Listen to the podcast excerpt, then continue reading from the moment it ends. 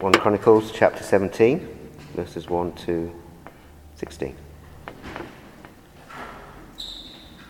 Now, when David lived in his house, David said to Nathan the prophet, Behold, I dwell in a house of cedar, but the ark of the covenant of the Lord is under a tent.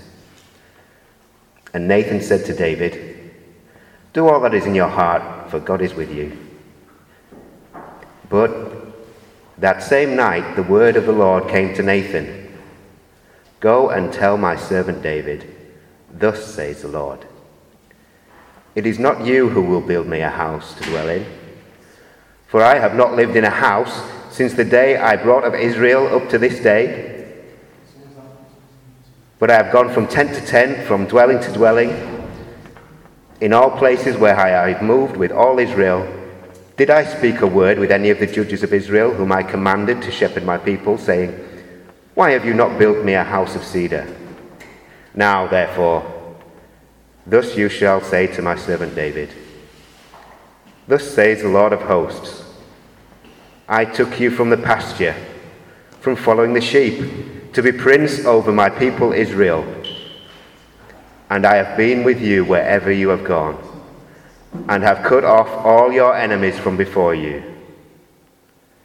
And I will make for you a name, like the name of the great ones of the earth. And I will appoint a place for my people Israel, and will plant them that they may dwell in their own place, and be disturbed no more and violent men shall waste them no more, as formerly, as, as formerly, from the time that I appointed judges over my people Israel. And I will subdue all your enemies. Moreover, I declare to you that the Lord will build you a house when your days are fulfilled to walk with your fathers. I will raise up your offspring after you one of your own sons, and I will establish his kingdom. He shall build a house for me, and I will establish his throne forever. I will be to him a father, and he shall be to me a son. I will not take my steadfast love from him, as I took it from him who was before you but I will confirm him in my house and in my kingdom forever, and his throne shall be established forever. In accordance with all these words, and in accordance with all this vision, Nathan spoke to David. Then King David went in and sat before the Lord and said, Who am I, O Lord God, and what is my house, that you have brought me thus far? Yeah, so last week we began um, our new series uh, asking this question What kind of house will you build for me? The series is called What Kind of House? And the question is taken from Isaiah 66, verse 1. And it's, the question is God asking his people, What kind of house are you going to build for me? And it's in reference to the temple, often called the house of God. Uh, but we also saw, as we came through uh, 1 Peter, in our series in 1 Peter, that, that Peter, he uses a lot of different uh, pictures and images from the Old Testament. He refers to us, the people of God, the church who are in Jesus, who have received Jesus as a spiritual house. And he draws this line between what the temple was in the Old Testament and what we are called to be today, we, the church. And so, in this series, we are both asking that question what kind of house are we going to build? Um, it's an important question because I don't think you, can, you can't start building anything until you know exactly what you're building. You can't lay a single brick or stone until you know what it is you're building. So we're asking that question and we're zooming in on that picture of Peter's, of the church as temple. You know, and all those things that the, the temple was in the Old Testament, where the presence of God is, where the, the center of worship is, the church, not a building, but we, the church, are called to be that. And, uh, and so that's kind of what we're unpacking, that's what we're looking at. And we're asking the question what does it mean for us here? What's it going to mean for, for Freedom Church to be uh, God's house? And what is it going to look like on the ground for us here? So that's what we're looking at this morning. So we saw last week that the temple was not an end in itself. The temple uh, was always a signpost to what Jesus would do. There's something else that's coming, the temple says, that is going to fulfill what I'm modeling. So in the temple, there are sacrifice and priests. And all of that shows, you know, the sacrifice is there to, to, um, to, uh, to make right with God our sin to cover our sin. That's what sacrifice is for in the Old Testament. And the priests are there to represent God to us and us to God. But in Hebrews, we're told, the writer of the Hebrews is saying, all of these things were a shadow of the things to come. There to, there's going to be a full fulfillment of the temple and sacrifice and priesthood. And it was going to be fulfilled in Jesus.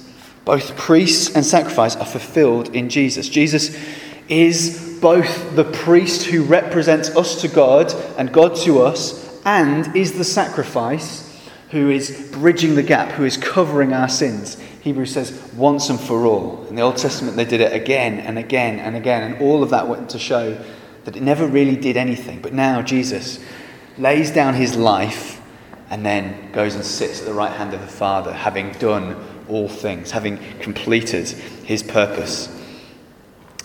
And so the temple isn't about us serving God. It's not us trying to make things right with God. It's not about trying to impress God or do something impressive with what we can for God. No, we saw last week that the temple is pointing away from itself towards what, towards what Jesus was going to do, what Jesus was going to do for us. It's not about what we do for him, but about what we do, about what God is doing for us. I am going to change the microphone actually. just a bit.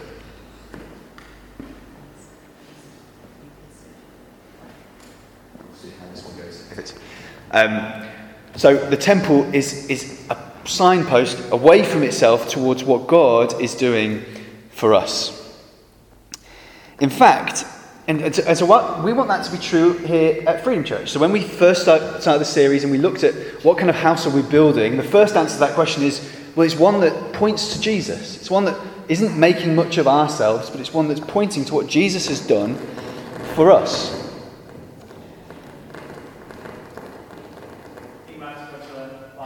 Oh, do that.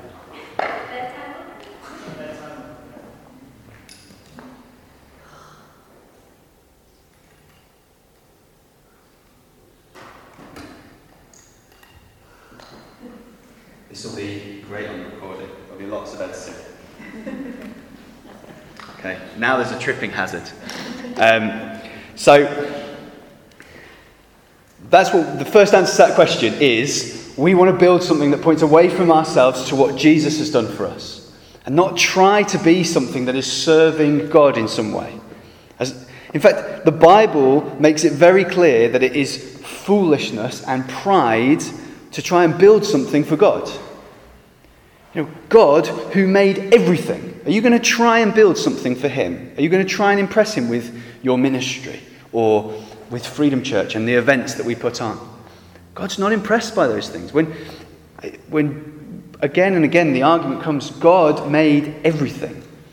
So He's not served by human hands. And we're going to look at some of those in just a minute. But, but when you read the creation accounts in Genesis 1, Oh, by the way, he, almost, he also made the stars. He made all the earth and everything in it. And by the way, he made the stars as well. Probably the most understated statement in all the Bible, Genesis 1, he also made the stars. Um, and, but also in Job, we come to Job, and Job is there um, in the Old Testament, and people are talking. It's a big theological discussion. This is what God thinks about this, this is what God thinks about that. Suddenly, God turns up and says, Hey guys, were you there when I laid the foundations of the earth? Have you, where were you when I measured the seas in the palm of my hand? have you, have you measured the earth? Surely you know the answers to these questions, he says. And God, he just comes and he flattens any case that would be made that there is something that we do that would impress him. In fact, the whole question that we're looking at in this series, Isaiah 66, what kind of house will you build for me, comes in that tone to challenge that pride. It says this Isaiah 66, 1 and 2. Thus says the Lord Heaven is my throne, and the earth is my footstool. What house are you going to build for me? And where is the place of my rest? What are you going to build? Heaven is my throne, the earth is where I rest my feet. What are you going to build for me? And where are you going to build it? Where, where on earth are you going to put this thing that is going to house me? All these things my hand has made. And so all these things came to be, declares the Lord. But this is the one to whom I'll look, the one who is humble and contrite in spirit and trembles at my word. The, the question, what kind of house are you going to build for me, comes as a challenge. It's not a, oh, I, I, wonder, I wonder if it's going to have an ensuite or a swimming pool. It is a challenge. God is saying, what, are you, what on earth do you think you could build for me? Where are you going to build it? It's Stephen as he's um, being tried by the, uh, the, uh, in, by the Sanhedrin after preaching the gospel. And he's a member of the early church in Jerusalem. He is brought in to answer some questions of his preaching, and he lays down that same challenge. He says, You're very proud about this temple of yours. He said, But God isn't served by human hands. He's not served by human hands. He says, and then he quotes that verse for the guys hearing it, it just comes as barbs and stinging. And so in the end, they kill him. They kill this guy because he lays down that same challenge that God lays down. I will not look to the one who thinks that they can impress me by their religion and what they build. I'm not going to give any gratitude to that person because I can't inhabit something that you've built.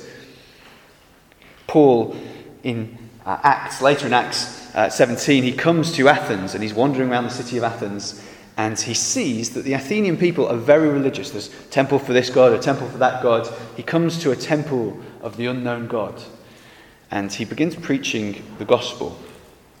And as he's preaching, uh, he gets invited up to the Areopagus, who are the kind of the, the intellectual elite. Um, and he comes to them and they say, they ask him questions about what he's saying. He says, I see you're quite religious. I notice you've got quite a few temples around. I see you're quite religious, but God isn't served by human hands. And again, he quotes this. He says, Because the God who made everything, uh, who made the world and everything in it, being Lord of heaven and earth, is not served by human hands, and he doesn't live in temples made by man, as if he needed anything it's the question. Paul says to the Athenians, as if he who made everything needed anything from you. He does not need anything from you. And, and the challenge comes again and again God is not going to be served by man. He will not be served by man. And that's one of the things we finished looking at last week was that actually this is, this is God is, is about, He is going to come and He's going to, he's going to serve us. He's going to build something for us. The story that, that Chris just read from uh, 1 Chronicles. Here is David.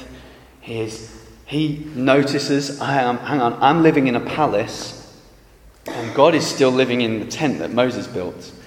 Uh, this just, he feels a little bit uncomfortable. Maybe I should build something big and special for God. And so he goes to Nathan with his plan. This is what I want to build for God. And Nathan goes, Great, go away, build it. But then the Lord comes and speaks through Nathan to David and says, That's nice, David. looking at David's plan, looking at over his shoulder the blueprints that David's put together, he says, That's nice, David. But no, you're not going to build that. Let me show you what I'm going to build. And he unfurls the blueprints of what he's going to do in the nations and in, and in history. And he shows him something of the story that is going to be revealed and completed in Jesus. There is going to be a king and a kingdom that endures forever, and he's going to be my son, and he's going to bring peace and prosperity to the kingdom. And David, his plans, what he wanted to build for God, completely dwarfed as he sees what God is building in, in the nations and in history. And he, and he sits down. It says in, in the same story is told in 2 Samuel chapter 7. So, uh, yeah, in 2 Samuel chapter 7. And David sits down, he says, and he said, Is this how you normally deal with men? Is this what you, how you normally deal with us? You look through scripture and you find the answer is yes. yes, it is. He does. This is how he deals with men. He comes and he eclipses their plans with a greater plan. It's what he's going to build, what he's going to show, what he's going to do in the world. What God is building, Freedom Church, is so much bigger and so much greater than anything that we could ever do ourselves or hope for ourselves. The plans that we have, the future things that maybe in the future we're going to be doing this God has bigger plans even than that. And so it's God who builds. We ask that question what kind of house will you build for me? The answer is well, actually, we're going to be. We're going to be built by God. It's God who's going to build his house. It's God who builds. In Psalm 127, we're told, Unless the Lord builds a house, those who build it labor in vain. It's in vain, the psalmist goes on. It's in vain that you go late to bed and wake up early, eating the bread of anxious toil. No, God, it is God who builds a house. It's, it, it's, it's in vain. And so that word in, in Psalm 127, unless the Lord builds a house, those who build it labor in vain, comes as both a challenge to anything that we might feel like, I can build this on my own. I can, I can do this. I'm going to build you something great, God. Step, step aside, watch what I'm going to build. It comes as a challenge to that. Challenge, do you think you're going to do something great in North Hull? But it also comes as a great comfort and rest in the fact that it's God who's building it. God is going to do this. God is going to put this together, not us. It doesn't rest on us. Jesus says to Peter, doesn't he? I will build my church, and the gates of hell will not prevail against it. In Matthew 16. I will build my church. The one who makes this claim in, in Revelation, John, uh, he sees uh, kind of the, the curtains pulled back and he sees the great spiritual things that are happening behind history. And he, he sees the, the seals and the scrolls and he says, Who's, Who is able to complete the plans that God, has, that God has made? Who's going to be able to break the seal of the scroll and see all the plans of God uh, fulfilled in our day, in, in, the, in the world, in history. And he begins weeping because no one is found worthy. Nobody can open the scroll. Nobody can fulfill the plans of God. And then suddenly the, the, the, the elders come to him and they say, Don't weep. There is one. The Lamb who was slain is worthy to open the scroll. And this is Jesus who says, I will build my church. I'm worthy. I am worthy. I will build it. You can't. You're not worthy. You're not capable. I am capable. I am worthy, and I'm going to do it. He says, I will build. I will build. We're told in um, Numbers chapter 23 19, God is not a man that he should lie, or a son of man that he should change his mind. What he promises, he will do. So when Jesus says, I will build my church, it is as good as done. I will build it. I will build my church. He's not going to, he's not, you know, when we make promises, sometimes we don't have all the information at hand. And so God doesn't do that. God isn't, you know, I'm going to make this promise, but in, it might be that down the line there's some information, new information that I hadn't considered that comes along that makes me change my mind, or uh, or maybe I'm not quite honest, not sincere as I say it. No, when God makes a promise, he makes it happen. And he has said he will build his church. And he says, It is my church, my church. It's his. Peter says, as he's drawing that, us to that image of the temple, he says, You are a people after God's own possession. He takes ownership of you, he takes joy in you, pride in you. So the things that happen in North Hull, the things that happen here in Freedom Church, they're God's. They're God's to build and they're God's to enjoy. And so we don't have to uh, try and persuade God to build something great in North Hull because that's what He wants to do, because it's His. And that's what He's planned to do. We see also, don't we, that uh, when, when Paul is, is Paul writing to the Corinthians, 1 Corinthians chapter 3, the Corinthian churches, there's been squabbling going on. Um, you know, who's, who's the leader? Who are we looking to for leadership? And Paul says, You know, some, some of them are saying, well, we, we belong to Apollos and we belong to Paul, these different guys who have ministries in their church. And Paul says to them, Who is Apollos? Who's Paul? It's God who brings growth. I planted, Apollos watered, but it's God who brings the growth. It's God who is building. What then, he says? What then is Apollos? What is Paul? They are servants that you've heard, but it's God who's building. It's not me, but you need to look who is speaking through me? Who is building this through me? So again and again, we see this thing. It is, it is God who is going to build his house. It is God who is going to build his church. And so we ask the question well, well, how does he do this? How is God going to build this church? We saw last week that Jesus is the foundation of what God is building, isn't he? He's the foundation, he's the cornerstone. He is both the, the, the firm foundation that we are built on. Everything we do is built on Jesus and what Jesus has done, but He's also what everything we do points to. That's what we saw last week. Everything is built on Him and points to Him. And so He takes complete responsibility, as we've seen, for everything that we build, for everything that is built. He takes responsibility for it because it is His and it's pointing to Him. And yet, we also see, as we, even as we look at those verses that, he, that we've just seen, that he loves to draw his people into what he's building. God loves to draw his people into what he's doing, to be part of it, and to be the means by which God is going to build his house. You know, the Psalm 127, kind of the implication there is, you know, it says, unless the, those who, unless the Lord builds a house, those who labor, labor in vain. Well, the implication there is, well, if, if God's building it, then those who work are going to be fruitful. If God is building it, then the ones who, who work alongside God are going to be fruitful. It's going to be uh, successful. It's going to be worthwhile. Jesus, when he says, I will build my church, he's talking about building it on Peter. He says, uh, You are a rock. That's why, probably, why Peter loves this image of, of us being living stones. He says, On this rock, Peter, I will build my church. Paul and Apollos you know, as, as Paul's unpacking this with the Corinthians and saying, you know, it's, it's God who builds, me and Apollos, we are nothing.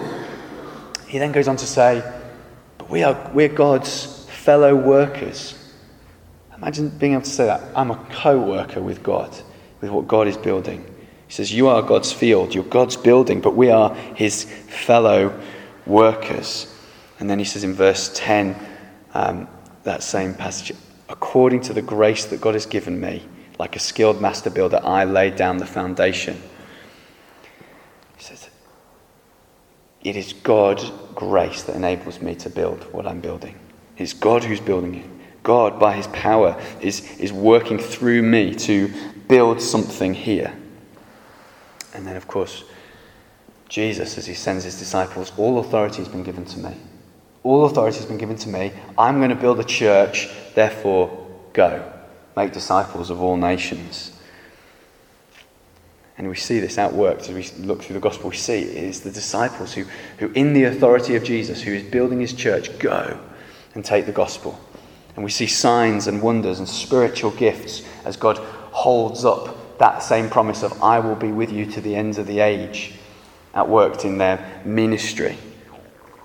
And so, what does this mean for us at Freedom Church? What does it mean for Freedom Church to say God is building his house? Well, firstly, it means we don't rely on our best ideas. We don't rely on our best ideas. We don't rely on our skills, our abilities.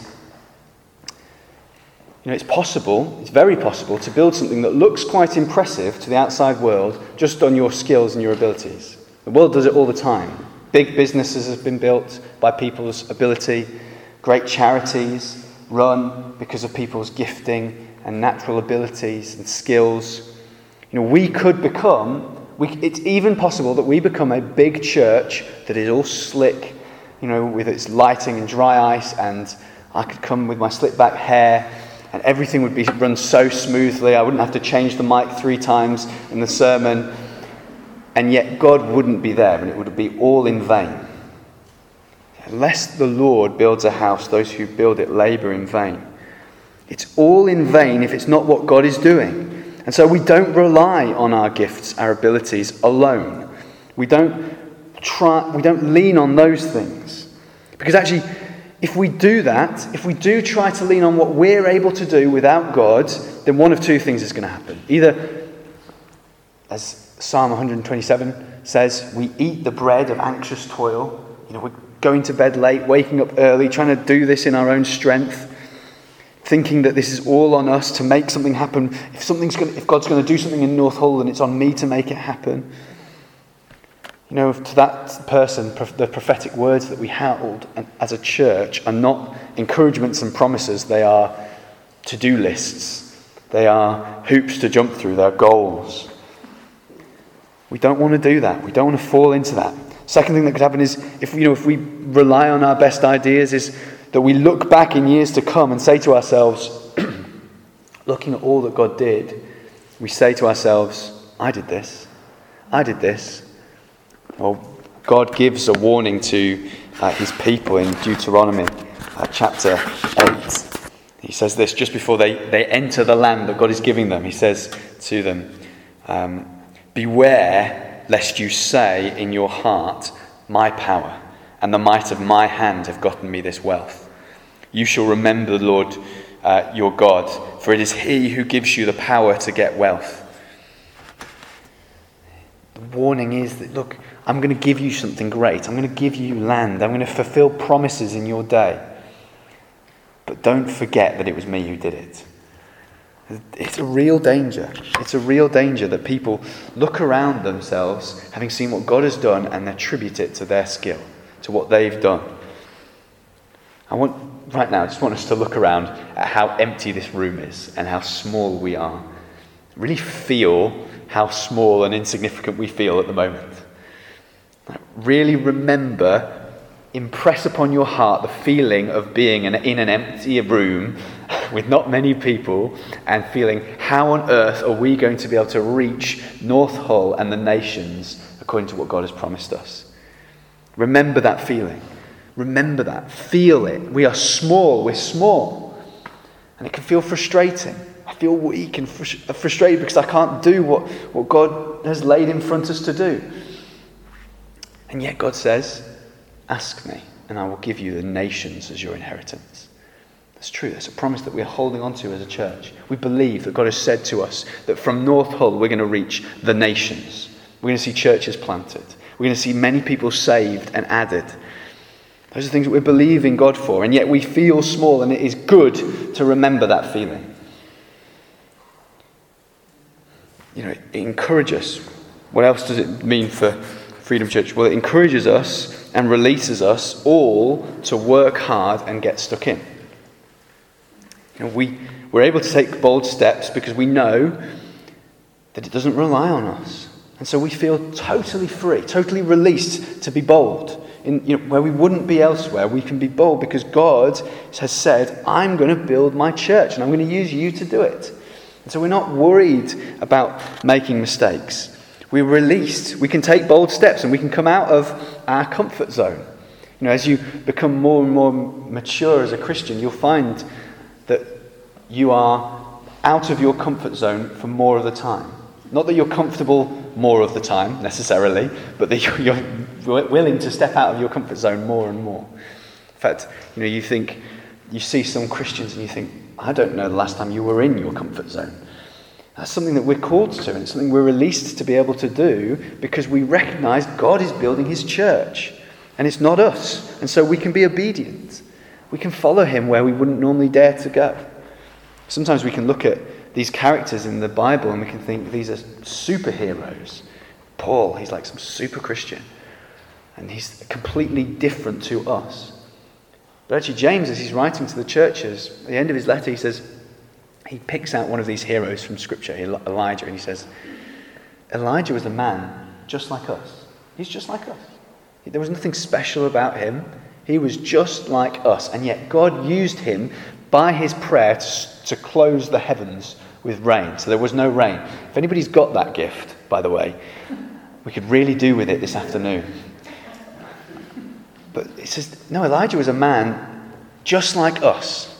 So, just like us, God was able to use him in a way to powerfully impact the people of his day. And so we can expect that God is going to use us like he used Elijah. He's going to use us that way. He's going to use our prayer. He's going to use our faith, us stepping out. God is going to do, He's going to build something amazing in our city in, and in the nations. And He's going to use us to do it. And we might feel small, and we might feel weak. We might feel, I can't step out.